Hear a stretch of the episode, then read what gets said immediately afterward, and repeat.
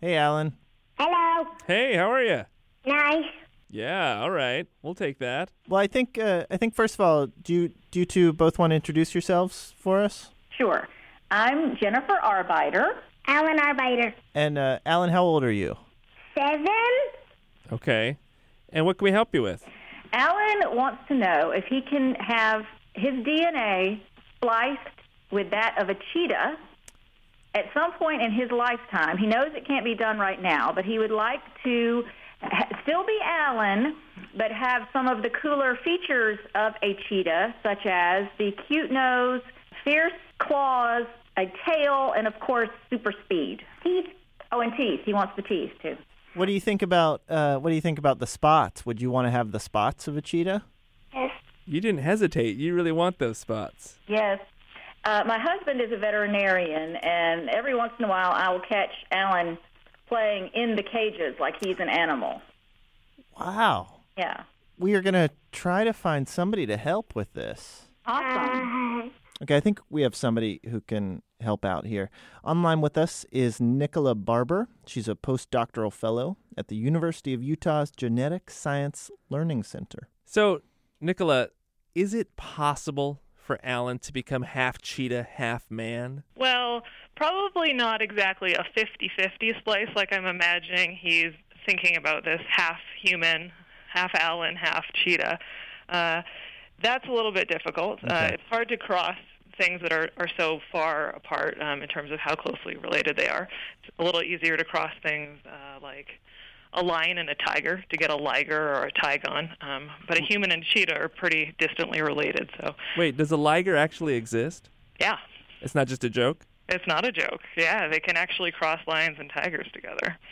Wait, my. what do you get? What, so, what is a liger like just a super fierce lion? You know, there's a difference between a liger and a tigon, depending on which was female, the lion or the tiger, and which was male. And I can't remember which is which, but what you get basically is an an enormous looking tiger. Okay. Wow. But there, you could potentially introduce. I mean, we have the technology to introduce some cheetah genes into humans. Well, what are the options of what what kind of human cheetah partial hybrid I could get? Well, first of all, ethically, I think most scientists would say absolutely we should not be doing this sort of genetic engineering on humans. Okay. But technically, if you had a couple genes in cheetah you were interested in, um, perhaps you wanted to get cheetah spots. Yeah. Yes. Again, that would be a cool one. You could potentially um, take those few genes from cheetahs and put them into a human embryo. Of course, scientists are not doing those types of things, but um, they've done things like putting a green fluorescent protein that glows green into a cat, Making that- a glow in the dark cat? making a glow in the dark cat. From they took a, a gene that causes uh, jellyfish to glow green, and they and they put it into a cat. Whoa. That might seem crazy, but actually it's kind of useful because you can hook that gene up with a gene that you're interested in that might be involved in a disease, and then you can figure out if that gene's turned on or turned off in certain cells by seeing where that cat's glowing. I I think the hybrid that many of us are most familiar with is probably Spider-Man, who was bitten by a radioactive spider and then took on some of the traits of the spider. Is uh, that kind of insect meshing? Is is that possible? Yeah, so Spider Man, I think, you know, probably only got a few genes, a few select important genes from the Yeah. spider. Um, there's an interesting example that's actually been used in agriculture, um, and, and they've produced something called spider goats. Spider And- goats. And so what they've done with the spider goat is they've actually taken the gene that um, encodes for a protein that makes the spider silk, Uh huh. and they've engineered that into a goat so that it's produced in the goat's milk. And then what they can do is they can milk the goat and harvest all of the spider silk. And the reason they want to do this is spider silk is one of the strongest uh, fibers known to man. So it's this incredibly strong fiber. And they can produce a lot of it from these spider goats. They couldn't just harvesting it from spiders. Wait, they milk the goat, and the the goat's milk has spider silk in it. Exactly. So the goat is is basically like Spider-Man, who can shoot the web. It is shooting the web, but out of its teats. Yes. basically. It can't shoot it out though. It doesn't really shoot it out. Okay. It's in the milk, but they can purify it out of the milk. Yeah.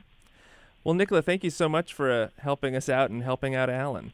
Yeah. You know, I'm thinking we don't uh, here at the podcast station have the technology, the genetic technology, to make a human animal hybrid. We don't even have any needles. But we do have sound editing technology, so we could potentially make Alan, at least audio wise, into a cheetah man. Ch- Chi Man. So, uh, Cheetah Alan, what do you like to do all day? Run, um, and eat mice. Mm-hmm. How many mice uh, do you like to eat? About 14 a day. 14 mice in one day? Mm-hmm. Do you have a good roar, Cheetah Alan? Mm, yes. Give it show me your your great roar. Ah! Not a roar. You can do better. Ah! Okay. Now now you've just run 50 miles per hour and you ate 14 mice. Now what do you roar like?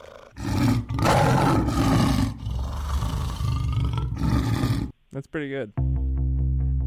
So, we are having a get together in the real world, the flesh world. On April 8th, we'll be at the Hideout that's here in Chicago uh, from 6 to 9. We'll be there in the flesh. It's also going to be a birthday party for uh, Dominic, who told us it was his birthday. We don't know how old he is, but we do know he's coming to the Hideout that Wednesday.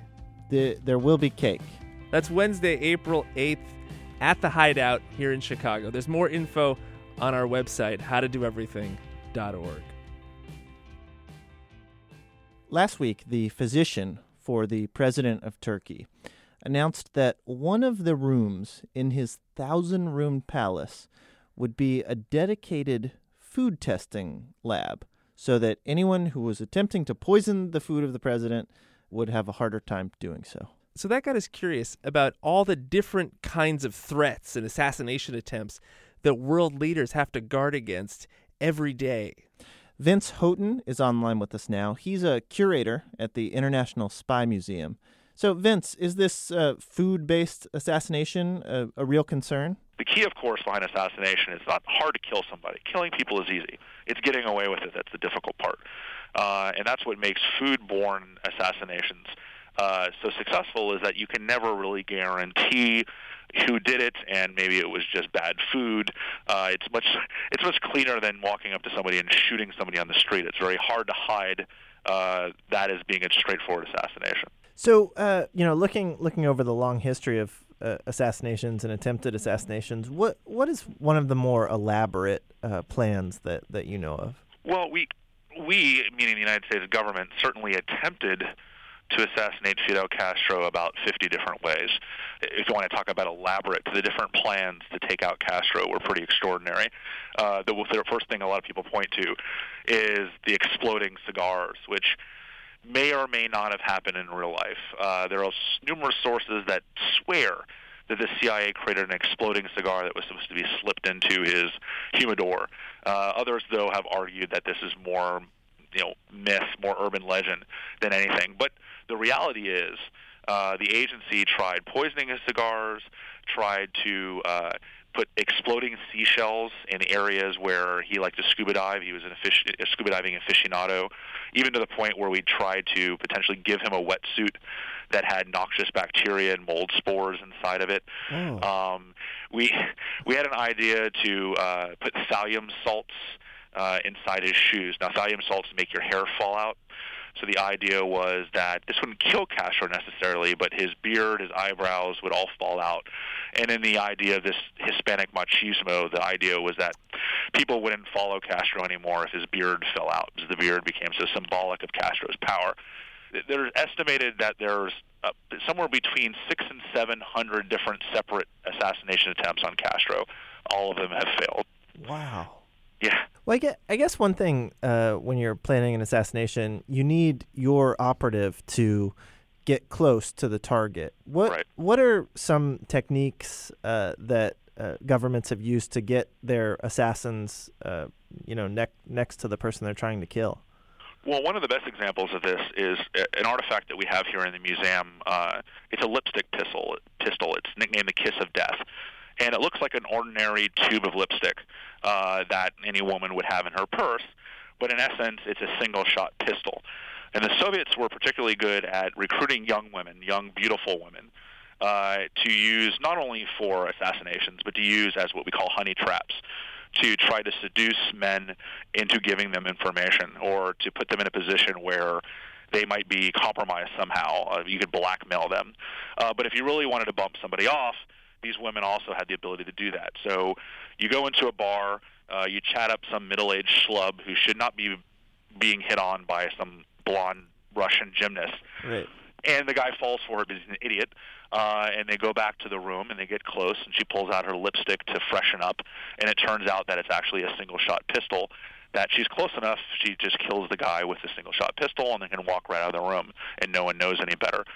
Um, the most famous Cold War assassination, arguably, uh, was in broad daylight in London, on the streets of London, a place you would think would be relatively safe.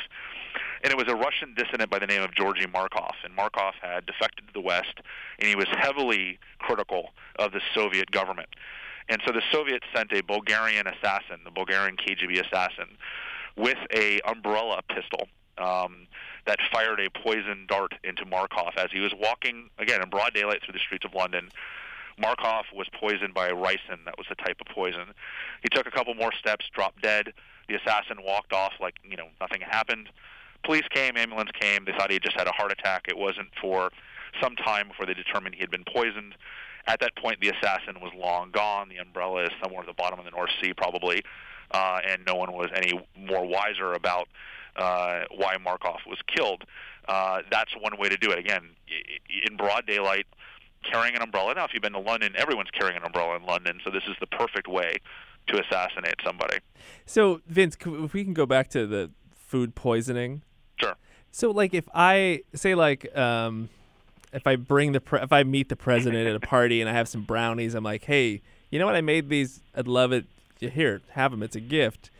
Would he eat them, or There's would? not a there's not a chance in hell he'd put them in his mouth unless he knew who you were. Okay. Um, right, unless you're somebody that he trusts, Or he's um, really hungry. or he's really hungry. Uh, but it would be really stupid of him because that would be a very easy way to take out the president. I mean, if you, when you see videos of the president going to like a pizza shop somewhere, like he's, he's in Hoboken or somewhere, Yeah. popping in a pizza shop, the Secret Service has been over that shop up and down for maybe days beforehand, making sure that anything is that's served to the president is heavily vetted. Wow. That that has to be the most fun you have is this- when you're testing the pizza ahead The of time. advanced the advanced team that's testing the pizza. Yeah. Um, you know, there are benefits to the job. I mean, maintaining weight might be difficult. Yeah. Uh, but you know, yes, you get to go and taste all the food and make sure uh, that it's not being poisoned. Well, Vince, thanks so much for talking to us about this. no problem.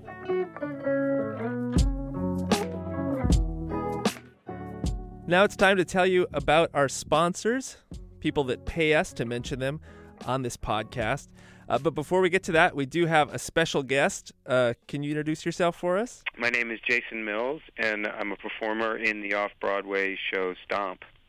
Okay, and for, if, for people that aren't familiar with Stomp, could you kind of describe the show?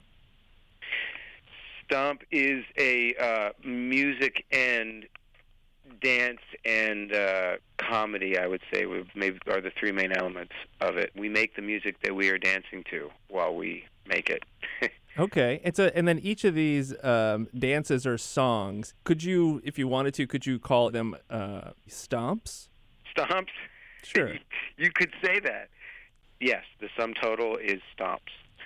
Well, a uh, this seems like a good time to tell you about uh, our sponsor, Stamps.com, uh, or uh, I guess as a British person might say, Stomps.com. yeah. Well, going to the post office takes up valuable time. Uh, leasing a postage meter is too expensive. But with stamps.com, you can buy and print official U.S. postage for all of your letters and packages using just your computer and printer. In your stomps, do you use a, uh computer and printer? No. No no computers or printers. For a no risk trial and bonus offer for How to Do Everything listeners, go to stamps.com today. Uh, would you describe uh, your stomps as no risk? Yeah, there's well, there's for the audience, they're, they're very low risk. To get a bonus offer, go to stamps.com today, click on the microphone at the top of the homepage, and type in everything. Uh, so if I went to if I went to Stomp, could I get stamps or postage there? I don't think that there's postage there. Just stomps. Jason Mills is a star of the hit off Broadway show Stomp. You can see Stomp on tour this week in North Charleston, South Carolina. That averages out to Charleston, Carolina. And we have another sponsor this week, Casper. They're an online retailer for mattresses. Casper mattresses are American made and obsessively engineered for comfort. They use two technologies latex foam and memory foam and give just the right amount of sink and bounce. You know what, J- Jason, are you still there? I am, yes. Uh, on, in your stomps, do you guys have sink and bounce? Uh, sink and bounce. Sink, sink and bounce. Yeah. Yeah, yeah, yeah. There's sinking and bouncing. We have a whole uh, actual number that is sinks, and we play sinks, and we bounce. We don't bounce in that number, but we bounce later on uh, in basketballs. Actually, Well, Casper also has a risk free trial. You can try out your Casper mattress for 100 days with free delivery and returns. It's outrageous comfort at a polite price.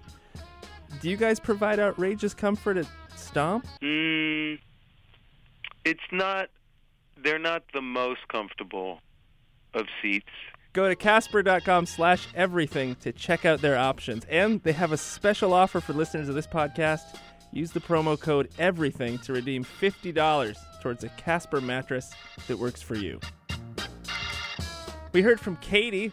Katie says she listens to How to Do Everything while remodeling her house. Katie, these next 15 seconds are for you. Hammer time. Go with the flow. It is. Can I just tell you when I first read that, I thought it said she was remodeling her horse. Well, uh, every horse needs freshening up from time to time. You know, this is actually an opportunity if you ever feel like you want to try something different, maybe add a man torso to the front. It's maybe it's time for a centaur. Yep. Somebody's got to keep Cheetah Man company. Boy, 'cause you know you can't, you can't touch this. Ring the bell. School's back in. Break it down. How to Do Everything is not the only show produced by NPR. It's not even the only show produced by us. There's also Wait, Wait, Don't Tell Me, which ends in an exclamation point. And I got to tell you, if you work for Wait, Wait, Don't Tell Me and you're sending an email to someone and you put the exclamation point, they think you're really excited about it. It's just part of the name. Especially if it comes in the middle of the sentence and then you have to keep fixing the capitalization that comes after the exclamation point. It's a burden that you and I are collapsing under each week. But if you don't know what Wait, Wait, Don't Tell Me is, it's the NPR News Quiz. It's just like NPR, but with more jokes and a whole lot less facts. Yeah, no no fact checking or research whatsoever. We can tell you that. We can confirm that. Listen now to Wait, Wait at npr.org slash podcasts.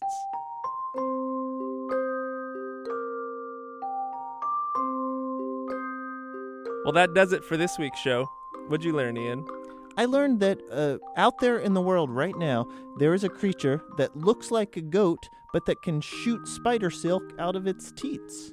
Well, he can't shoot it out. He has to have somebody milk it out like you'd milk a cow.